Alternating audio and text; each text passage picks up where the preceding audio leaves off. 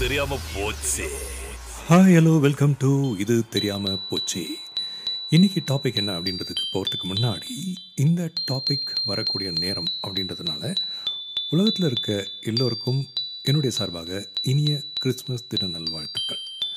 Okay, so இன்றைக்கி topic என்ன அப்படின்றது பார்த்தீங்கன்னா, டைட்டிலே போட்டிருக்கேன் ஆலிவ் ஆயில். ஓகேப்பா, ஆலிவ் ஆயில் தான் எல்லாருக்குமே தெரியுமே. அப்படின்னாலும் நிறைய பேர் இன்றைக்கி உலகமெங்கும் பார்த்தீங்கன்னா நீங்கள் யூஸ் பண்ணும்போது வாங்கக்கூடிய ஒரு ஆயில் என்னென்னா எக்ஸ்ட்ரா வெர்ஜின் ஆலிவ் ஆயில் அப்படின்னு சொல்லுவாங்க. இந்த எக்ஸ்ட்ரா வெர்ஜின் ஆலிவ் ஆயில் அப்படின்னா என்ன, எதுக்காகப்பா ஸ்பெசிஃபிக்காக எல்லாருமே இந்த ஆயிலை நோக்கி இதுதான் வேணும் அப்படின்னு சொல்லி வாங்குறாங்க அப்படின்னு இது வரைக்கும் உங்களுக்கு தெரியல அப்படின்னா இன்றைக்கி டாப்பிக்லேருந்து நீங்கள் அதை தெரிஞ்சுக்க போகிறீங்க. ஓகேவா, ஆலிவ் ஆயில் அப்படின்னு சொல்லும் போதே இந்த ஆயில் வந்துட்டு பல கண்ட்ரீஸில், அதாவது அக்ராஸ் த வேர்ல்டு பார்த்திங்கன்னா இன்றைக்கி வந்து பல பேர் வந்து இது யூஸ் பண்ணிட்டுருக்காங்க. நீங்கள் வந்து எதுக்காக இது யூஸ் பண்ணுறீங்கன்னு தெரியாமல் யூஸ் பண்ணியிருந்தாலுமே இதை வந்து நீங்கள் பாஸ்தா, சாலட், ஏன் இன்றைக்கி நம்ம தமிழ்நாட்டு உணவு வகைகளாகட்டும், இல்லைனா வந்து உலகத்தில் இருக்க பல உணவு வகைகளில் நீங்கள் வந்து டாஸ் பண்ணுறதுக்கோ இல்லை ஃப்ரை பண்ணுறதுக்கோ யூஸ் பண்ணுறீங்களோ, இல்லை என்ன ஒரு ரீசனுக்காகவும் நீங்கள் வந்து இந்த extra virgin olive oil use பண்ணுறீங்க. ஆனால் இது எங்கேருந்து வந்தது, எதுக்காக இந்த பேர் வந்தது அப்படின்றது தெரிஞ்சுக்கிட்டிங்கன்னா இனிமேட்டு இதோடைய டெலிஷியஸான ஒரு டேஸ்ட்டு, ஃபேக்ட்டு அதையும் சேர்த்தே நீங்கள் சமைக்க ஆரம்பிப்பீங்க. ஓகேவா, ஸோ ஃபர்ஸ்ட் ஆஃப் ஆல் இந்த ஆலிவ் ஆயில் அப்படின்றது வந்து எப்போது க்ரியேட் பண்ண ஆரம்பித்தாங்க, என்ன வருஷத்தில் இது உருவாச்சு அப்படின்னு பார்த்திங்கன்னா எக்ஸாக்டாக வந்து யாருக்குமே இது வந்து எப்போ கல்ச்சுரலாக வந்து இது ஃபர்ஸ்ட்டு இந்த ஆலிவ் ஆயிலை க்ரியேட் பண்ண ஆரம்பித்தாங்க அப்படின்னு தெரியலனாலும் இதோடைய எவிடன்சஸ், ஹிஸ்டாரிக்கல் எவிடன்சஸ்ன்னு பார்க்கும்போது ஆலிவ் ஆயில் ப்ரொடியூஸ் பண்ணது வந்து முதல்ல ஒரு கிளே பாட். ஓகேவா, அதில் தான் வச்சு ப்ரொடியூஸ் பண்ணதாக சொல்கிறாங்க. எங்கன்னு பார்த்தீங்கன்னா கேலிலி, இஸ்ரேலில் வந்துட்டு இந்த கிளே பாட்ஸ் எல்லாம் வந்து பார்த்ததாக சொல்கிறாங்க. அதில் தான் வந்து இந்த ஆலிவ் ஆயில் ரெசிடியூஸ் இருந்ததாக சொல்கிறாங்க. ஸோ இந்த பாட் எப்போது வந்து உருவாக்குனதுன்னு பார்த்தீங்கன்னா almost close to 7,600 years ago இந்த மாதிரி இந்த கிளே பாட்டில் அந்த ஆலிவ் ஆயிலோடைய ரெசிடியூ இருந்ததாக சொல்லப்பட்டு அதுதான் வந்து ஆலிவ் ஆயில் முதல்ல கண்டுபிடிச்சிருப்பாங்க, யூஸ் பண்ண ஆரம்பிச்சிருப்பாங்க அப்படின்னு சொல்லி சொல்கிறாங்க. Oldest known olive oil press அப்படின்னு சொல்கிறது பார்த்திங்கன்னா இதே ரீஜனில் தான், அதாவது மாடர்ன் சிட்டி ஆஃப் ஹைஃபா, இஸ்ரேலில் இருந்ததாக சொல்கிறாங்க. இது வந்து இந்த ஆலிவ் ஆயிலோட பாட் அது பார்த்திங்கன்னா க்ளோஸ் டு 6,500 இயர்ஸ் ஓல்டு இருக்கும் அப்படின்னு சொல்கிறாங்க. ஸோ முதல்ல இந்த விஷயத்தை தெரிஞ்சுக்கிட்டோம். ஸோ இத்தனை வருஷத்துக்கு முன்னாடி தான் இதை கண்டுபிடிச்சிருக்காங்க அப்படின்ட்டு. ஓகேவா, ஸோ இப்போ முக்கியமான விஷயத்துக்கு போயிடலாம். ஆமாம்ப்பா, எடுத்தோடனே சொன்னியே எக்ஸ்ட்ரா வெர்ஜின் ஆலிவ் ஆயில்னால் அது என்னப்பா இருக்குது அப்படின்னு பார்த்தீங்கன்னா எக்ஸ்ட்ரா வெர்ஜின் ஆலிவ் ஆயில் அப்படின்னு சொல்லும்போதே பார்த்தீங்கன்னா அது வந்து அவங்க டிஃபைன் பண்ணதே it's a pure unprocessed unrefined oil of olive அப்படின்னு சொல்கிறாங்க. ஓகேவா, ஸோ இவ்வளோ தான் நான் மேட்ரு அப்படின்னா இல்லைங்க, இதுக்கு மேலேயுமே இருக்குது தெரிஞ்சுங்க. அதாவது என்னென்னா, என்னதான் நமக்கு வந்து எக்ஸ்ட்ரா வெர்ஜின் ஆலிவ் ஆயில் வந்து ஒரு ஹையஸ்ட் கிரேட் ஆஃப் ஆலிவ் ஆயில்னு தெரிஞ்சாலுமே நிறைய பேருக்கு என்ன தெரியாது அப்படின்னா இதோடைய ப்ரொடக்ஷன், இது எப்படி ப்ரொடியூஸ் பண்ணுறாங்க, இது வந்து எதனால் வந்து மற்ற ஆலிவ் ஆயிலேருந்து டிஃபர் ஆகுது அப்படின்ற விஷயம் தெரியாது. ஓகேவா, ஸோ இப்போது நீங்கள் தெரிஞ்சுக்க போகிறது என்ன அப்படின்னா இந்த எக்ஸ்ட்ரா வெர்ஜின் ஆலிவ் ஆயில் எடுக்கணும், இதை வந்து எக்ஸ்ட்ரா வெர்ஜின் அப்படின்னு கிளாஸிஃபை பண்ணணும் அப்படின்னா ஃபர்ஸ்ட் ஆஃப் ஆல் இந்த ஆலிவை வந்து இவங்க வந்து கிரைண்ட் பண்ணணும். ஓகேவா, ஆலிவ்ஸ் எல்லாம் பறித்து அந்த ஆலிவ்ஸை வந்து இவங்க கிரைண்ட் பண்ணணும். கிரைண்ட் பண்ணிவிட்டு அதுக்கப்புறமா வந்து கோல்டு ப்ரெஸ்ஸிங் பண்ணணும். இந்த கோல்டு ப்ரெஸ்ஸிங் பண்ணும்போது அது வந்து எக்ஸ்ட்ராக்ட் பண்ணுற ஆயில் இருக்குது இல்லையா, இந்த ஆயிலுக்கு வந்து இவங்க இந்த கோல்டு ப்ரெஸ் பண்ணி எக்ஸ்ட்ராக்ட் பண்ணும்போது எந்த ஒரு கெமிக்கல் சால்வன்ஸும் யூஸ் பண்ண மாட்டாங்க. அதே மாதிரி எந்த ஒரு வெப்பத்தையுமே வந்து இவங்க வந்து இது கூட சேர்க்க மாட்டாங்க. ஸோ வெப்பமோ இல்லை இவங்க வந்து கெமிக்கல் சால்வெண்ட்டோ இல்லாமல் அந்த ஆயிலை வந்து எக்ஸ்ட்ராக்ட் பண்ணும்போது கோல்டு ப்ரெஸ் பண்ணி எக்ஸ்ட்ராக்ட் பண்ணுறாங்க இல்லையா, அந்த ஆயில் தான் இந்த வெர்ஜின் ஆயில், எக்ஸ்ட்ரா வெர்ஜின் ஆயில்னு சொல்கிறாங்க. ஃபர்ஸ்ட் ஆஃப் ஆல் இந்த எக்ஸ்ட்ரா வெர்ஜின் ஆயிலுக்கு வந்துட்டு பார்த்திங்கன்னா as per the European commission on the standards பிரகாரம் பார்த்திங்கன்னா extra virgin oil should not have more than 0.8% acidity. ஓகேவா, ஸோ அந்த ஆயில் எடுத்திங்கன்னா 0.8% தான் அசிடிட்டி இருக்கணும், அதுக்கு மேலே இருக்கக்கூடாது அப்படின்றது தான் யூரோப்பியன் கமிஷனோட ஸ்டாண்டர்ட்ஸு.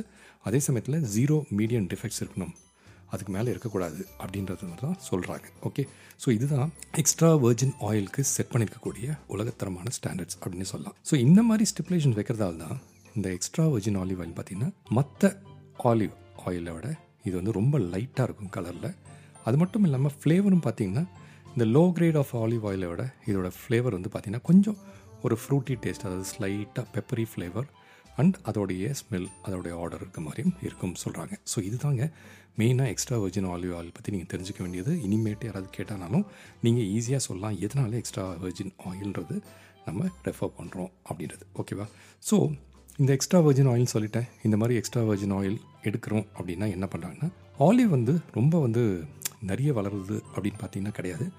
சர்ப்ரைசிங்லி அது கொஞ்சம் கம்மியாக தான் வளருது. ஸோ என்ன சொல்கிறாங்க அப்படின்னா, கிட்டத்தட்ட 11 பவுண்ட்ஸ் ஆஃப் ஆலிவ் எடுத்தால் அவங்க வந்து close to 32 ounces of olive oil எடுக்க முடியும்னு சொல்கிறாங்க. இது எப்படின்னா, நீங்கள் வந்து ஒரு 5 கிலோ ஆலிவ் எடுக்கிறீங்க அப்படின்னா அதுலேருந்து வரக்கூடிய அந்த ஆலிவ் ஆயில் வந்து ஒரு 1 லிட்டர் ஆலிவ் ஆயில் தான் வரும் அப்படின்றது ஒரு கணக்கு.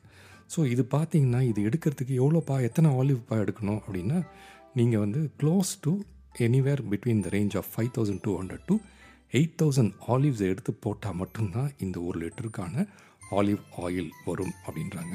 இதனால் தான் ஆலிவ் ஆயில் பார்த்திங்கன்னா நீங்கள் கடையில் போய் வாங்கும்போது மற்ற ஆலிவ் ஆயிலோ இல்லை மற்ற எண்ணெய்களை விட ரொம்ப ஜாஸ்தியான விலைக்கு காரணம் என்னென்னா இதுதான். இது மட்டும் இல்லாமல் இந்த ஆலிவ் ஆயிலை வந்துட்டு நீங்கள் உலகத்தில் எங்கே போய் வாங்கினாலுமே இருக்கும். ஆனால் எங்கேருந்து மெயினாக கிடைக்குது அப்படின்றத இப்போ அடுத்த செக்மெண்ட்டில் பார்த்துடலாம். ஓகேவா? வேர்ல்டில் பார்த்திங்கன்னா ஆலிவ் ஆயில் நிறைய இடங்களில் மேனுஃபேக்சர் பண்ணாலும் வேர்ல்டில் டாப்பாக இருக்கிறது எங்கே அப்படின்னு பார்த்தீங்கன்னா ஒரு கண்ட்ரி இருக்குங்க. நீங்களே வந்து சர்ப்ரைஸ் ஆடுவீங்க. யாருன்னு பார்த்தீங்கன்னா ஸ்பெயின். ஸ்பெயின் தான் வேர்ல்ட்லேயே ஆலிவ் ஆயில் ப்ரொடக்ஷனில் நம்பர் 1 இருக்காங்க. இதுக்கு அடுத்தது அப்படின்னு பார்த்தீங்கன்னா க்ரீக். இவங்க வந்து ஆலிவ் ஆயிலை கன்சியூம் பண்ணுறதுல டாப்பாக இருக்காங்க. ஓகே. ஸோ என்னென்னு பார்த்தீங்கன்னா ஆல்மோஸ்ட் பர் கேபிட்டா வந்து கிட்டத்தட்ட 24 liters per year அவங்க வந்து இந்த ஆலிவ் ஆயிலை கன்சியூம் பண்ணுறதா சொன்னாங்க. அதாவது ஒரு ஆள் வந்து ஒரு வருஷத்துக்கு இவ்வளோ ஆயில் கன்சியூம் பண்ணக்கூடிய ஒரு விஷயமாக கருதப்படுது. பட் இந்த ஸ்பானிஷ் பீப்புள் வந்து செகண்டாக தான் இருக்காங்க. ஏன்னா க்ரீக்ஸ் தான் வந்து அதிகமாக கன்சியூம் பண்ணுறாங்க. Spanish people are close to 15 liters a year அப்படின்னு சொல்கிறாங்க பர் கேபிட்டா. ஓகே. ஸோ இது ஒரு ஈஸியாக நீங்கள் ஞாபகம் வச்சுக்க வேண்டிய விஷயம். ஆலிவ் ஆயிலில் நிறைய ஆன்டி மைக்ரோபியல் ப்ராப்பர்ட்டிஸ் இருக்குதுன்னு சொல்கிறாங்க. ஓகேவா? இது ஏன் அப்படின்னு பார்த்தீங்கன்னா, இதில் வந்து ஃபாலிஃபினால் கண்டென்ட் ஜாஸ்தியாக இருக்கிறதால இது வந்து பார்த்திங்கன்னா அதோடைய க்ரோத், அதாவது pathogenic bacterias and micro fungi இதெல்லாம் வந்து உள்ளே வளர்கிறதுக்கான விஷயங்களை வந்து கொஞ்சம் அது வந்து ரொம்ப லேட் ஆகுது அப்படின்றதால இதில் வந்து நமக்கு நிறைய நல்ல நல்ல ப்ராப்பர்ட்டிஸ்லாம் இருக்குது. நீங்கள் ஆலிவ் ஆயிலில் யூஸ் பண்ணுறதால உங்களுக்கு நிறைய விஷயங்கள் வந்து ஹெல்த்தியான விஷயங்கள் வாழ்க்கையில் நீங்கள் சமைக்கும் போது ஆட் பண்ணுறீங்க. இது வந்து சமையல் விஷயம் அப்படின்னு பார்த்தீங்கன்னா கிடையாதுங்க. மெனி ரிலீஜியன்ஸ் இவங்க வந்து ஆலிவ் ஆயிலில் அவங்களுடைய சேக்ரட் ரிச்சுவல்ஸ் அண்ட் ப்ராக்டிசஸ்லையும் அவங்க வந்து யூஸ் பண்ணுறாங்க. ஃபார் எக்ஸாம்பிள் ஆலிவ் ஆயில் வந்து பார்த்திங்கன்னா சர்ச்சஸில், okay, Christian Orthodox, Anglican, Roman Catholic சர்ச்சஸில் இவங்களாம் வந்து ஆலிவ் ஆயிலில் ப்ளஸ் பண்ணுறதுக்கு, அதாவது பேப்டைஸ் பண்ணும்போது ப்ளஸ் பண்ணுறதுக்கு யூஸ் பண்ணுறதாக சொல்கிறாங்க. ஸோ இது வந்து நீங்கள் ஆலிவ் ஆயிலில் லேம்பில் யூஸ் பண்ணாலும் நிறைய கோயில்களில் அவங்க லேம்பில் யூஸ் பண்ணுறாங்க. ஜூவிஷ் இடங்கள்லாம் போனீங்கன்னா அங்கேயும் வந்து ஆலிவ் ஆயில் யூஸ் பண்ணுறாங்க. இருந்தாலுமே பார்த்தீங்கன்னா நீங்கள் இன்றைக்கி தெரிஞ்சிக்க வேண்டிய விஷயம் என்னென்னா, ஆலிவ் ஆயில் வெறும் சமையலுக்கு மட்டும் இல்லாமல் இந்த மாதிரி சேக்ரெட் திங்ஸ்க்கும் வந்து யூஸ் பண்ணுறாங்கன்றதை நீங்கள் தெரிஞ்சுக்கலாம். சரிப்பா, இவ்வளோ வளருது ஆலிவ். இந்த மரங்கள்லாம் எத்தனை வருஷம் இருக்கும் அப்படின்னு பார்த்தீங்கன்னா, ஆலிவ் ட்ரீஸ் இருக்குல்ல, இது வந்து more than thousands of years இருக்கும் அப்படின்னு சொல்கிறாங்க. அப்படியா அப்படின்னா, எஸ், ஆலமரம் கேள்விப்பட்டிருப்போம் நம்ம ஊரில். அந்த மாதிரி தான் ஆலிவ் ஆயிலும் பார்த்திங்கன்னா பல வருஷங்கள் இருக்குது. இந்த ஆலிவ் ட்ரீஸ் இது ஆரிஜினேட் ஆனது நம்ம பார்த்தோம். இதோடைய ஆவரேஜ் லைஃப் ஸ்பேன் அப்படின்னு சொல்லும்போது பார்த்திங்கன்னா ஒரு மரம் வந்து கிட்டத்தட்ட 300 to 600 இருக்கும், 300 to 600 years வரைக்கும் இருக்கும் அப்படின்னாங்க. ஆனால் செவரல் ட்ரீஸ், அதாவது கிரீஸ், இஸ்ரேல், லெபனானில் பார்த்திங்கன்னா நிறைய மரங்கள் கிட்டத்தட்ட 2000 வருஷம் 2000 yearsக்கு இருக்கக்கூடிய மரங்களும் ஆலிவ் மரங்கள் இருக்கிறதா சொல்கிறாங்க. Especially Portuguese village of Mouriscas, அதில் பார்த்தீங்கன்னா ஒரு மரம் இருக்கான், ஆலிவ் ஆயில் மரம். அது வந்து க்ளோஸ் டு 3,500 years ஓல்டு அப்படின்னு சொல்கிறாங்க. அட்லாண்டிக் பிரான்ஸ் ஏஜில் வந்து பிளான் பண்ண ஒரு விஷயமாக சொல்கிறாங்க. ஸோ இந்த மாதிரி இருக்கக்கூடிய அந்த ஆலிவ் மரம் இன்னுமே வந்து ஆலிவ்ஸை ப்ரொடியூஸ் பண்ணுதுன்னு சொல்கிறாங்க. ஸோ இவ்வளோ பழமை வாய்ந்த விஷயங்கள் தான் இந்த ஆலிவ். அதுலேருந்து வரக்கூடியது தான் இந்த extra virgin olive oil. So இது தெரிஞ்சுங்க. ஓகேப்பா, இந்த எக்ஸ்ட்ரா வெர்ஜின் ஆயிலை வச்சு சமைக்கிறோம், எக்ஸ்ட்ரா வெர்ஜின் ஆயிலை வச்சு சேக்ரெட் விஷயங்களை பண்ணுறோம் அப்படின்னாலும் இந்த எக்ஸ்ட்ரா வெர்ஜின் ஆலிவை பேஸ் பண்ணியே ஒரு லிட்ரஸி ப்ரைஸ் வந்து கொடுக்குறாங்களாம். என்னப்பா சொல்கிறேன் அப்படின்னா, எஸ், இது வந்து பேண்டோலியா அசோசியேஷன் அப்படின்னு சொல்லிட்டு ஒரு Rome based group of women. இவங்க என்ன பண்ணுறாங்கன்னா, ஆலிவ் ஆயில் ப்ரொடியூசர்ஸ் இருக்காங்க.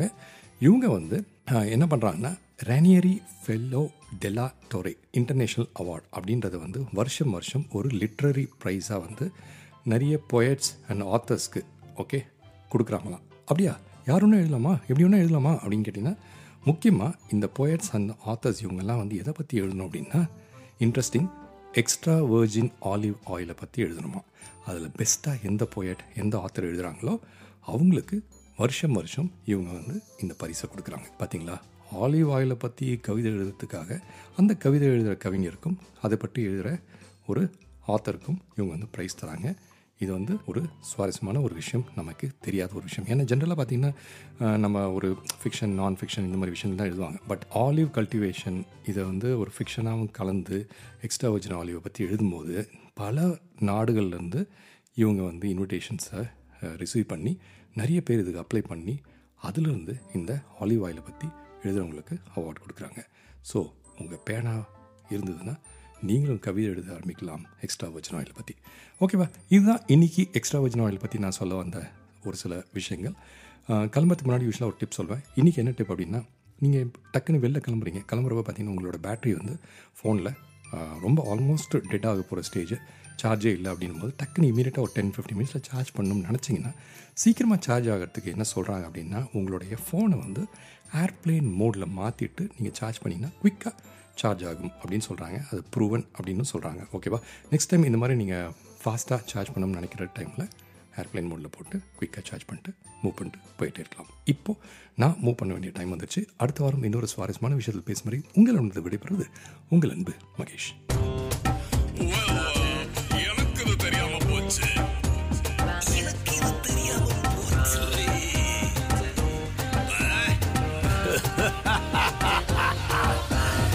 தெரியாம போச்சு.